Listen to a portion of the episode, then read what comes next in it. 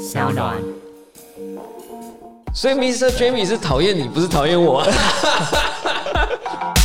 科技、创新、娱乐，各种新奇有趣都在宝博朋友说。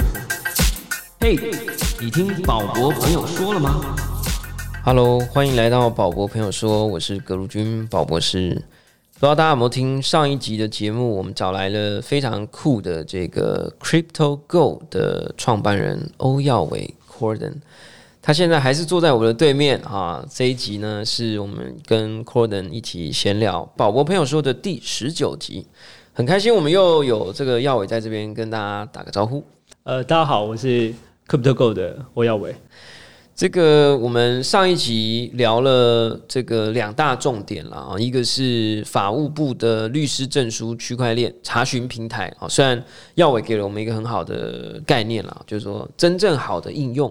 不一定要把区块链两个字挂在这上面对不对？所以你们这个平台叫做法务部律师查询平台，律对 法务部律师查询平台哈，很简单。那只是在查询的过程当中，你可以取用一些区块链的验证服务，你甚至还不一定知道那是区块链，但是它有经过区块链的加持，是由伟康科技执行。那伟康科技的首席科学家啊，就是耀伟，那同时也是这个专案的专案经理。然后我们也聊了 Crypto Go 的五加一产品。那这个产品呢，理论上在这个时间可能已经推出了。我们现在这个今天播放的时间应该是二月十二号，应该已经推出了啦。应该是。那如果已经推出的话呢，就欢迎大家去下载哈，Crypto K R Y P T O G O 啊，com 啊，com 是很棒的一个网址，也很很棒的公司名称。logo 也很帅，一颗钻石。讲一下这个钻石是什么意思啊？这是钻石吗？对，它是钻石，就是常常被人家讲，我们是不是抄 Sketch？Sketch 不会 啊，差很多啊。呃，我们钻石其实这个钻石的切割刚好就是一个 K。对，然后去 crypto 就是我们希望把它更形象，就是把它变成说有价值的珠宝啊，钻石可能是相对很久远的这个概念嘛。哎，这个这个选的也是很好哎。好了，那我们今天就来闲聊一下我们的过去哈，跟你的过去。然后呢，也许再聊一下未来吧，哦，就是看看你觉得未来还有哪些机会？听起来都被你们做完了，还 还有还有还有很多，对不对？还有很多。好啦，就是首先呢，我们就回顾一下，我们上一集曾经聊过，我们有一个很深的渊源，就是二零一零吗？应该是一零年，一零一零，二零一零年的时候呢，我们曾经在台大啊初次相见哦，在一个行动城市应用设计的课程。你你的印象是什么？我想听你的。OK OK，对啊，你记得什么？对啊，我印象蛮深刻的，因为我其实，在考上台大之后，其实就我对我来说就放假了嘛。那呃，给自己一个小奖励，就是那时候学生也也不知道 iPhone 三 G 能干嘛，但是我我就觉得看的很帅，我就买了一个呃 iPad Touch，然后 iPad Touch 其实功能跟 iPhone 基本上几乎一模一样，对，只是不能上网。我买了这。iPad Touch 之后，我就惊为天人。我想说，手机原来可以做到这样。之后，我马上就去换了我的手机，就升级成这个 iPhone 三 GS。在三 GS 出来之后，那我就开始去思考说，因为那那个三 G 三 G 应该是 App Store 上线的第一只手机，第一只手机对。然后我就开始去思考说，有没有可能在上面开发一些有趣的东西。然后刚好那时候台大职工的陈彦养教授就回来开一门课，就是行动。应用程式开发，具体名字有点忘记了。反正他就主要教两种，就是 Android、iOS，你可以任何选任何平台去开发。那呃，我在那堂课，呃，我记得第一堂课还是第二堂课，就是陈阳老师就是说开始要分组。那其实我我就自己一个人去选这堂课啊，因为我实验室其实做 compiler 非常的硬，做编译编译器的，对对对，做编译器非常的硬，然后做的都是比较偏系统面的。那我我认为说我自己。个人兴趣，我就想修这门课。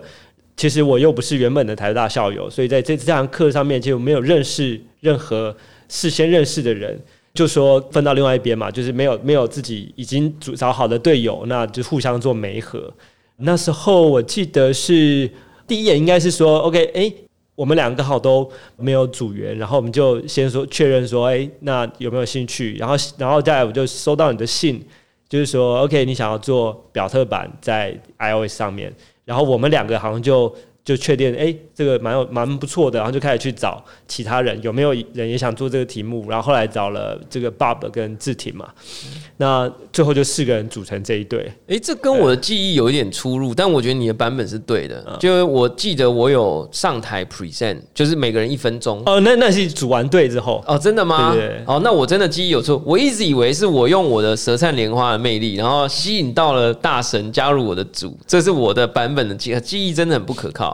所以我想起来，我确实我们是先组好了，对对对，然后再去找丁剩下就找人 Bob 跟志勤。对，然后我才比较把它做成比较漂亮的样子，展示给其他人看，这样子，可能还最后吸引了第四个，可能是通过那个啦，可能 Bob 是我忘了，那真的太久了，就不是一开始就凑到四个人，对，然后我们就不小心做了一个，就很快转告诉大家结局。结局就是我们很快速做了，哎，不是很快速，花了 maybe 好几个月啦，然后做了算是台湾学生界，我觉得算前几个成熟的 mobile app 的作品，然后上架到 App Store，哇，造成万人空巷啊！当年是 Apple iPhone 的 App 下载排行榜不分类第一名。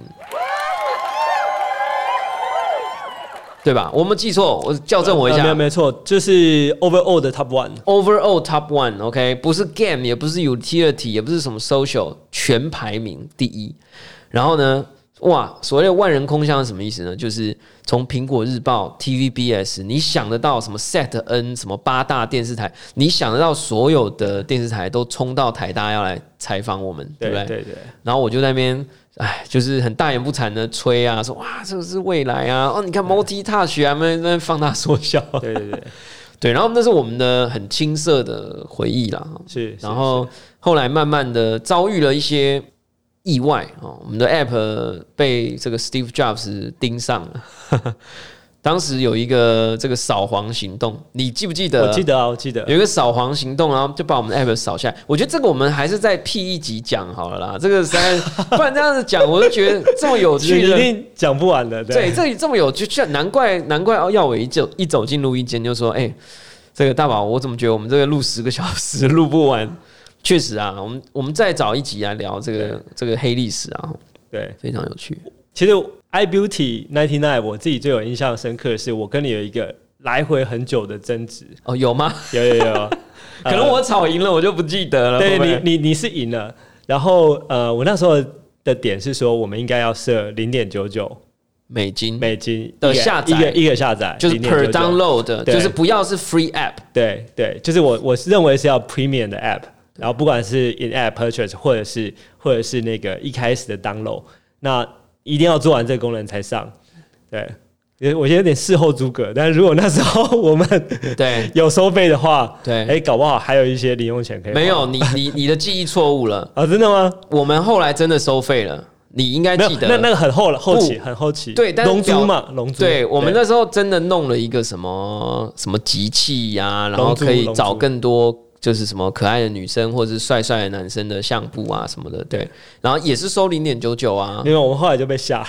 好了，这个我们 下一集来讨论到底怎样才是对啦。就是哇，这个真的非常精彩。我先预告各位观众，就是这是我人生当中非常有趣的一段回忆，因为当年 Steve Jobs 还活着，Steve Jobs 当年有参与这个会议，因为。那一次扫黄活动，就是 Apple 觉得我们这个 App 里面美女太多，然后说太露，然后这个穿太少。可是我们所有的照片都是合法的，从无名小站啊，或者是雅虎啊的相簿导流过来，就是我们还会导引他回去看他的相簿，所以一切是非常合规的。但是 Apple 就以为我们是色情软体，这样。当时整个网络是引发轩然大波，然后还有人出来讲八卦说，Steve Jobs 大学的时候都在看成人影片，然后现在干这种事，这样好了，这这个我们就不聊了。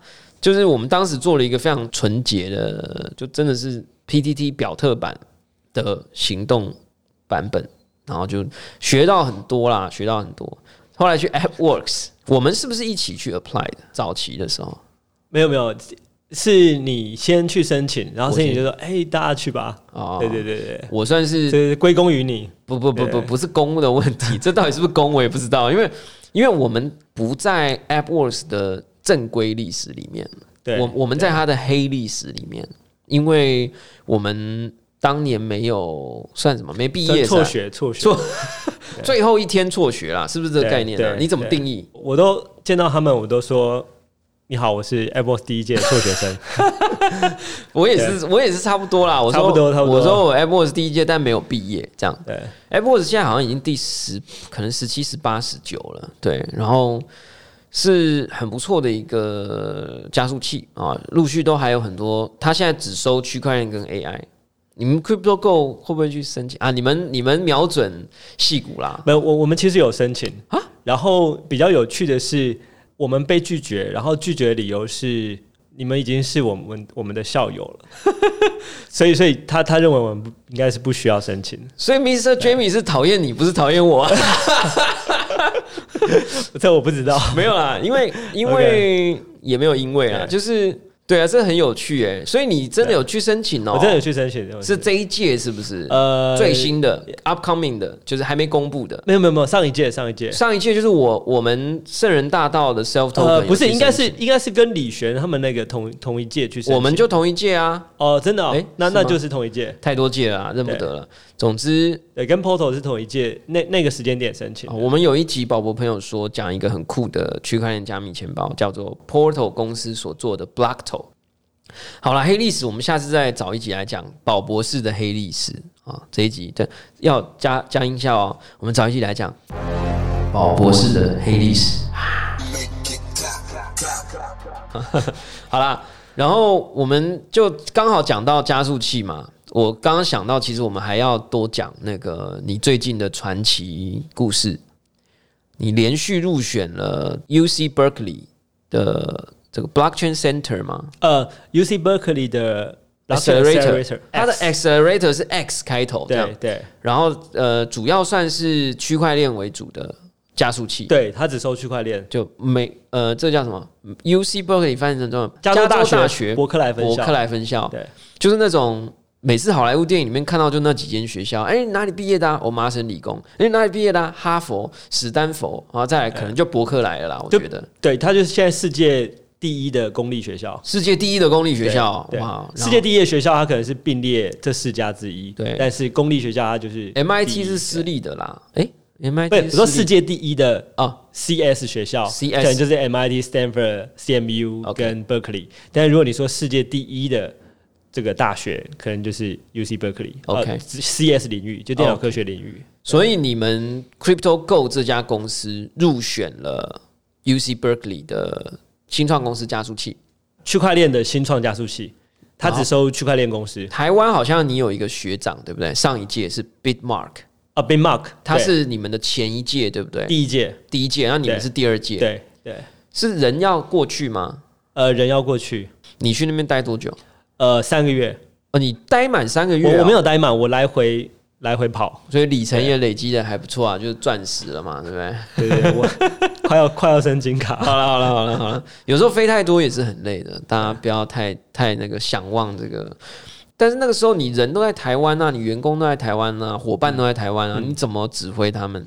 我自己的管理哲学就是，好的人才是不需要被被管理的，也没有人想被管理，就说实话是，领导他们就可以了，对我就是这种人啊，给他们一个方向。收不收这种超过四十岁？好了，开玩笑，就是 UC Berkeley 你们入选这个加速器一届有多少多少团队？呃，一届我们这届是十二个团队，那台湾是你们唯一一家，对，哇哦！然后上一届就是也有一家台湾就 Big Mark 这样子。呃，对，那入选他是给你课程，还是给你钱，还是给你 VC 的资源？给你什么？呃，他除了没有给你钱之外，其他都给你。那呃，我觉得他没有给钱，是因为他其实初期比较偏学术。这个加速器的成立其实是三个单位共同成立的，就是 UC Berkeley 的 MBA School，就是 HAS。然后第二个呢是他们的工程学院 Startup Center，第三个呢是他们的区块链社团 Blockchain at Berkeley BNB。然后，呃，这三个共同成立的目的是希望，就他们讲法是说，他们希望让学生看到真的能落地的应用，所以他想要媒合产业跟学界，然后去做产学合作。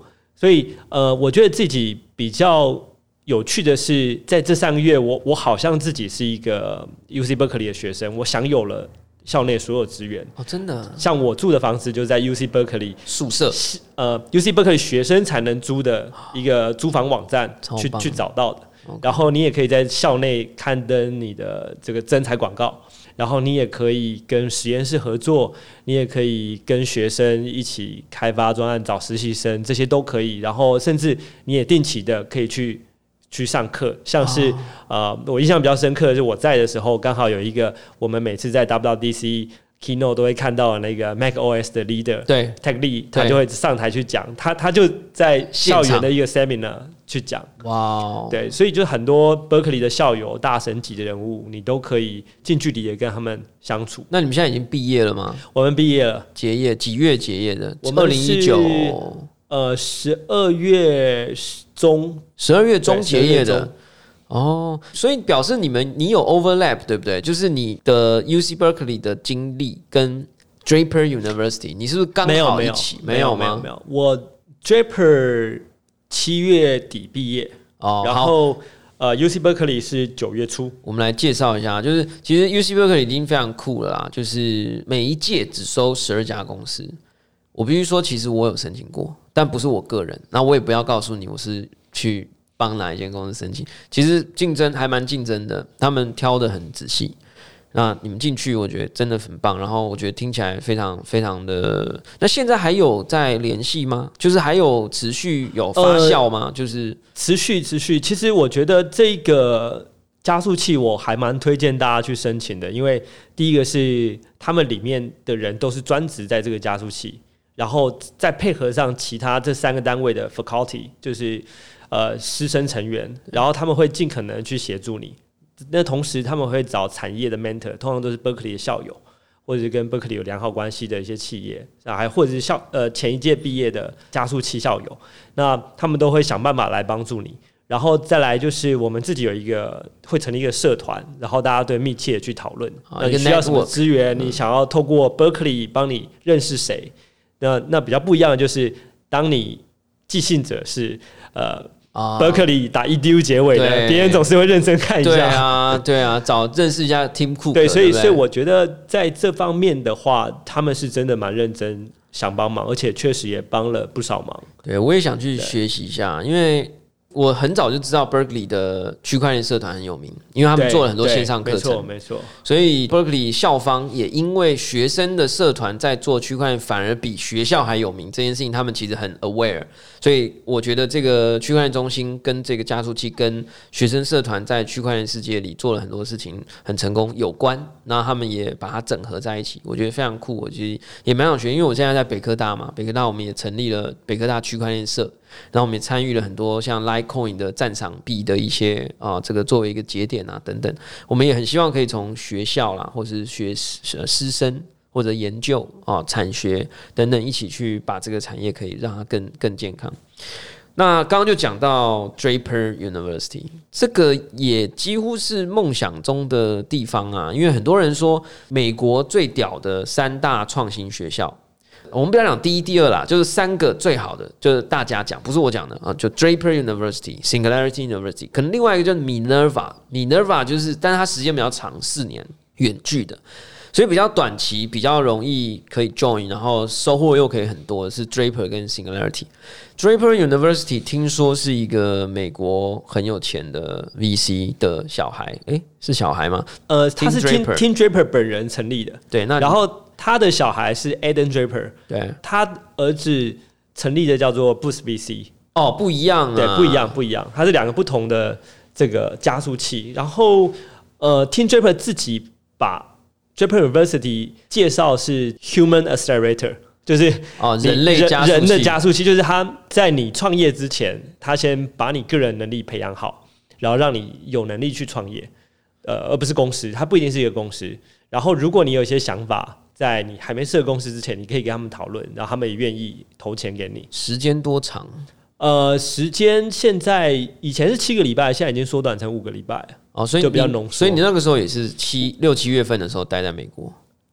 一九年的时候对上对这个课，对，那他是会找老师来上课演讲，严格来说，他他不一定是老师，他有可能是 Amazon 畅销书的作者，他有可能是一个知名新创的 CEO，有可能也是大公司的 CEO，有可能是呃学校教授，对，或者是他们过去 Draper 的校友，或者他们投资的公司都有可能。Tim Draper 有多有名？你跟我们听众朋友呃分析一下好了。Tim Draper 第一个他在区块链跟呃虚拟货币这个领域最知名的就是他曾经把就好像联邦政府因为某一件事情，具体我忘记了，他把所有比特币都扣押，对对对，然后他在那时候拍卖的时候，他以高于市价全部买了，哦，高于当时的市价，对，高于交易所市价他全买，但是对，然后那时候大家都说他他疯了，了，对 那时候一个比特币大概八百多块美金。，OK，然后现在对今天我们录音的时候是8000多八千。他从那时候应该我记得应该是很早，就是零九一零年就开始，因为买了很多比特币，所以他就开始关注这一块。他有好多只基金，那时候大部分的主力也都是在投区块链公司，所以他在这个领域非常的知名。然后早期 Japan University 有一段时间也只收呃 blockchain 相关的。那再来就是他的儿子 Boost VC，呃，其实刚好跟你的领域差不多，就 VR、AR 加 blockchain，那他几乎是这个领域的 YC 了。哦。你想得到的公司，Coinbase 这些，Y Combinator，简称 YC，对。就是美算戏股最知名的加速器对 Coinbase 啊、EtherScan 这些你听过的公司，几乎他那时候投出来的。哦，真的，Coinbase，Coinbase 是现在全世界可能算最大的这个区块链的服务公司，对，然后 Tim Draper 自己本身美国的亿万富翁，然后他呃，他们家族很有名，Draper 家族很有名，他是戏骨的第一代投资人。哦，对，戏骨会有 VC 这个产业，是因为他的爷爷。对，我就记得他是一个超级猛的名字，所以 Draper 这字你在戏骨这样喊出来 Draper，然后大家就哇，没错没错感觉，所以他们整个家族，就是字面上的整个家族，全部都是 VC。对对，所以是关注在不同产业。所以大家不要搞错了，不要以为说 Tim Draper 是个疯子哈，或者是区块链时代才冒出来的一个人，错，他们家族本来就是非常知名的对戏骨的。那还有一个跟投资无关的知名事件，就是他想要把加州拆成三个部分，因为他觉得加州其实、呃完全的这个贫富差距太大，很难管理。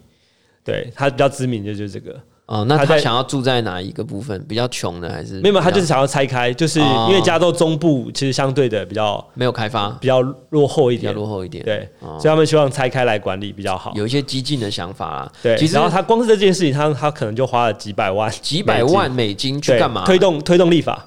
哦，其实我觉得大家都可以听得出来，我觉得戏骨真的是一个有点特别的地方啦。但当然，当然大家都知道，但是你可以从这些小地方，你可以听出来，就是更加的感受到。尤其像你说，在那个时候，他可能买了几万颗哦比特币，我记得反正就超级多的，就是八百也不便宜啊。那个时候很多人都觉得会跌到剩八十嘛，对不对？然后这是 Draper University 的校长，Singularity University 的校长，在我那个时候就二零一四年六月份发一个 tweet，就是 Peter Diamandis 发一个 tweet，他是他也是亿万富翁啊，他就 tweet 也就是写说，从今天开始，他要把十五 percent 的资产全部转成比特币。那个时候，比特币的价格是六百块，就是这些人就长那一个样，你知道吗？就是这些人就是完全是不呃，他自己有他自己很根深蒂固的一套世界观跟想法，而且他是真的会去执行的。那最近好像 Tim Draper 也很爱就是画大饼啊，就是说比特币会上什么两万美金还二十万二，十五万，二十五万美二十五金，万美金，等于新台币七百五十万元。OK，他说在不知道多少年内了哈，说比特币会我记得是二零二五年，他认为二零二五年后哈，他说比特币会价值七百万台币一颗哈，一颗哈。这个真的是我们录音录起来了哈，所以你是 Draper 的学生嘛？你要为这个呃，我在真的近身接触认识 Draper 这个人之前，我我看到新闻，他因为他喊二十万，其实喊了很久，很久但是他一直都说可能是二零二五年那前后，他可能从二零一零年开始喊。那呃，我后来知道他背后的逻辑，我就其实不太意外。他其实是看整个比特币未来的市占率。你把现在所有的世界经济规模去算，或者说只发行的现金纸币点数加起来经济规模百分之五，然后因为因为比特币是固定颗数的，你像一除，其实二十五万美金是完完全全是理性上的计算，只要它的这个市占率能达到的话，其实为什么我的比特币一直都 hold 着啊？原因也是我有一个非常聪明的朋友，我不能说他是谁，我不能抖出他的他的身份。他也是用类似的计算方法，但他是讲说，就也是几万美金这种很夸张的啦。你说我是不是为了钱呢？有一部分，因为这是一种资产的分散管理，所以我有一部分会会这样想。那另外一部分也是一个对未来社会结构的想望啦，就是说希望有一种社会形式是可以接受这种虚拟的资产。但这个时候就要回来问耀伟啊，就是我相信很多听众朋友可能也会很关心这个。比特币不会有漏洞吗？就是已经 run 了十年了，每年都有人讲说会有一个灾难性的漏洞发生，然后这个价值瞬间摧毁。然后同时，我在起点大学的时候，起点大学的那些天才教授给我一个观念，他说：“他说区块链一定是未来，虚拟货币一定非常有机会，但是成功者不必然是比特币。”其实我也蛮信的。那这个你怎么看？你真的觉得不会有漏洞，不会什么崩溃性的未来？你信我？我们不要讲说二十万啦，你信它真的有可能超过它的高峰两万块美金就好？哦，完完完全全相信，你完全相信完全相信。啊，我们本节目不包含任何投资建议啊，也不包含任何理财建议，大家自己听听就好。那我们是闲聊，来，你说呃，我我觉得你当然可能可以，因因为我们以前也开发过 Dexon 嘛，你当然可以有更好的 Bitcoin，你可以有更好的 Ethereum，但是你再也无法拥有一个中本聪开发的区块链，因为它不见了，因为它不是一个人，对，这个集体意识所开发出来的区块链是非常难能可贵的。呃，我我举例来说，像 Ethereum，呃，大家表面上来看都是 Ethereum Foundation，可是实际上很明显的神主牌就是 Vitalik，然后 EOS 神主牌就是 BM BM，然后甚至说 Polkadot 神主牌也是 Gavin Wood。你任何一个人被出车祸了或挂掉了，他他的币价绝对腰斩。过去历史上也真的发生过，有人故意去影响 Ethereum 的价格，他在 Twitter 上面他发一个 tweet 说：“OK，Vitalik 车祸。”哦，真的，对，然后就大家开始就谣言四处去传，传到后来，比他就觉得太严重了，说发一个 tweet 说我还活着，哦，真的发生过。所以其实呃，区块链在价格上面来说太中心化了。那漏洞呢？漏洞呢？漏洞其实我们就从客观的数据来看嘛，就是比特币从二零零八年到现在，呃，从来没有被被攻击或者是被 hack 的记录。我觉得就是过去所有的资产被偷啊，或者是漏洞啊、钱掉了啊，其实都是在于你对于私钥的保管做的不够好，就是说，比特币从。比特币从安全的角度来看，你觉得它还蛮安全的啦。就是现在至少现在是真的蛮安全的。过去十年没有一次呃的攻击是真的成功的。哇，这个大家自己，我们你刚刚讲的每一个神主牌，我们下次都开一集来讲了。今年留一点时间给我们宝博士、宝博朋友说好不好？你刚刚自己挖了一个坑，啊你我们今天节目的最后一段就要来让你自己跳这个坑。你刚刚讲了一个关键字叫 Dexon 啊，，Dexon。Dexon 呢，大家如果有听这个李璇 Portal 这一集，我们其中有聊到部分的八卦，是台湾曾经最知名的一间这个历史上哦，这早期算呃很多人关注的一家虚拟货币交易所，包含他自己也有一些承销的业务啊、还有很多的服务等等，叫做 Carbon Hood。呃，Dexon 算是 Carbon Hood 的末尾之作，但也不能讲末尾啊，因为这间公司现在可能还在。Dexon 这个钱包其实做了一件很不良示范，虽然后来跟你没关，你你走的时间算很早啦。就是我们想要问两件事，第一个是 Dexon 现在的钱包归零了，你知道这件事吗？就是他把区块链重新启动，这样。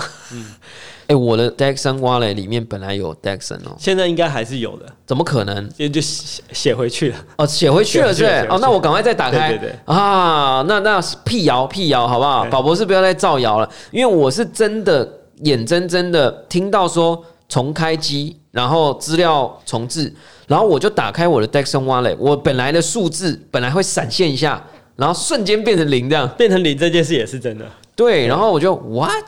好，那总而言之，他写回去了啦。哈，那我们就不多问了。就是那我想要你说说看吧，就是你当时离开的时间点，大战烟硝烟好像还没起来，对不对？那时候应该是还没有真的所有事情都浮上台面。嗯，对对对。然后呃，真正的导火线其实就是在那个 Dexon 做 IEO 的时候，就是呃李李璇其实也有提到嘛，我们要到那不不是我们，因为我已经不在了，到 L Bank 就是 Dexon 要到 L Bank 做 IEO 的时候，然后其实其实有趣的是，Dexon 这个题目是呃我从 Surpef 离开之后带到 Cobin Hood 的，因为呃我从 De 呃 Surpef 离开之后，因为那是一个内部创业，所以公司清算完，我其实还是想要再成立另外一家公司。Surpef 这家公司清算完，对，然后所以我我还想做链，而且做的是底层链。那那时候就希望说，呃，有没有一个呃底层链可以不是用 POW 这样的机制，而且它是按照你实际上会花的资源，例如说 CPU、网络还有储存的资源，去呃给予这个矿工节点奖励的。那呃有这个想法之后，其实来来回回跟那时候两个 co 方的伟宁啊、婆婆一起讨论，然后进去我们在呃二零一七年的十二月正式启动然这个然后在内部开始有一个 Dexon 的小组，然后开始招一些研究员，然后我们就开始做这个。那实际上也在呃二零一八年的三月成功的跟 IDG 拿到了这个投资。对，但那时候还没上线呢、你怎么这个孩子还没生出来你就离开了呢？那个时候，那时候其实是一很多的原因呐、那我觉得主要在于呃，跟管理阶层的一些治理，呃，有些理念上的不合。对，所以我其实，在公司的角色，其实那时候是总经理嘛。那我觉得总经理最重要就是执行董事长的这个指令。那你如果你有两个大脑，一个公司有两个大脑，其实对公司都不是好事。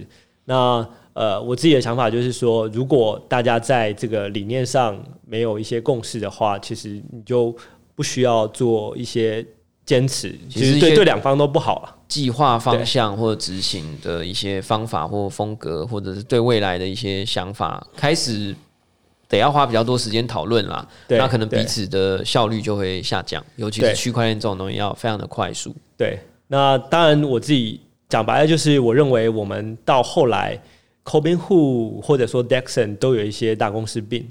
对，那呃，我们的行进速度已经不如草创时候那么快了，所以呃，加上有一些公司的一些方向跟理念已经跟我那时候进来的时候不一样，那我就呃想说自己就先休息一阵子，对，然后然后呃然后开始准备 Crypto Go 的创业题目。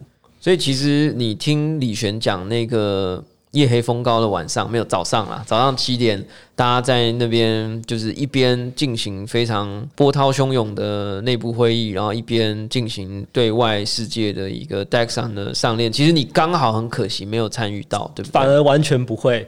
呃，其实最有趣的就是我可能是整间公司里面知道最多事情的人。但当天你不在啊，呃，有趣的就是这样，就是第一，呃，第一，我我算是早期早期加入的，然后又是比较核心的成员，所以呃，过去的历史我都参与到。那当然，在我离开之后，其实我就变一个中立的角色，我不在呃公司里面的任何一个部门或者派系，或者是任何人的指挥之下，所以有些人就会找我聊这些事情，所以我就会得到各方的讯息。啊那比较有趣的就是，呃，我可以从每个人的角度看公司的这个整个状态。先讲，你觉得我们那一集有没有漏讲或漏看的？因为我觉得李璇他的角度是一面嘛，因为他呃没有没有觉得他是要上上链的人，他觉得很紧张，然后大家在讲别的事，这样对。嗯，他他那时候讲的事情都是完全正确的，对，但是很多事情就是你不能只从一个角度来看，对你要从各个面向来看，然后才知道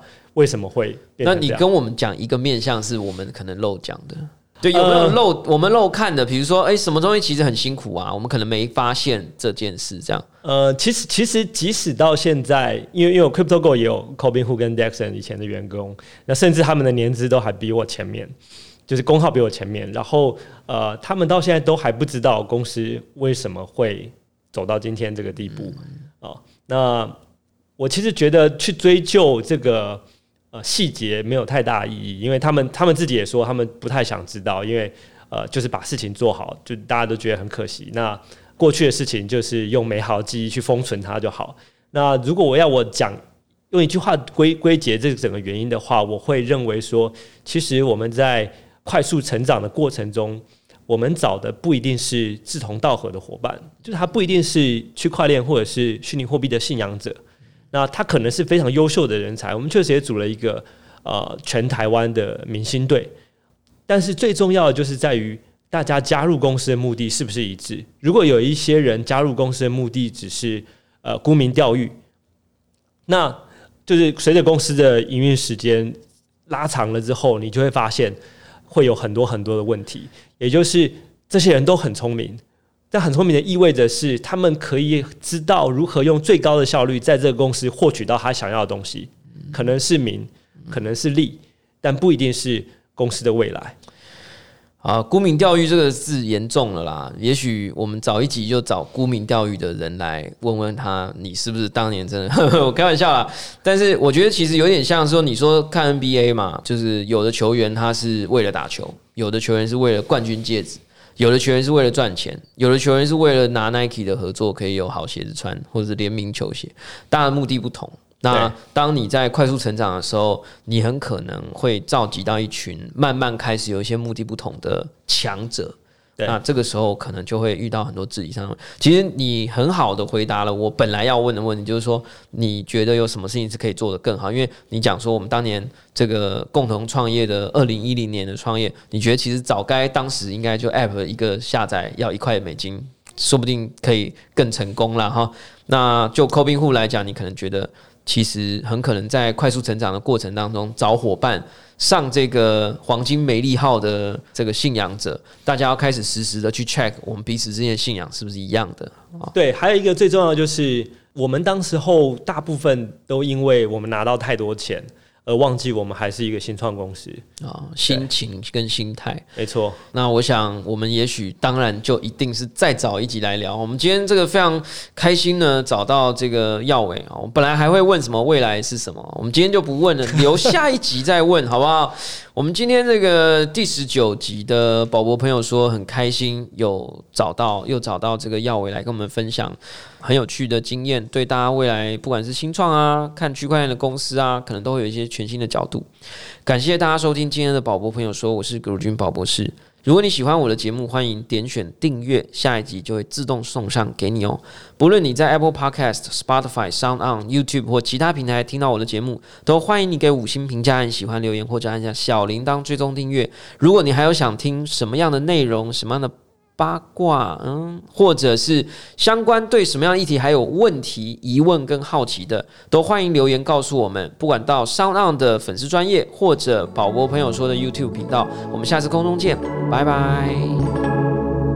呃，我们本节目不包含任何投资建议啊，也不包含任何理财建议。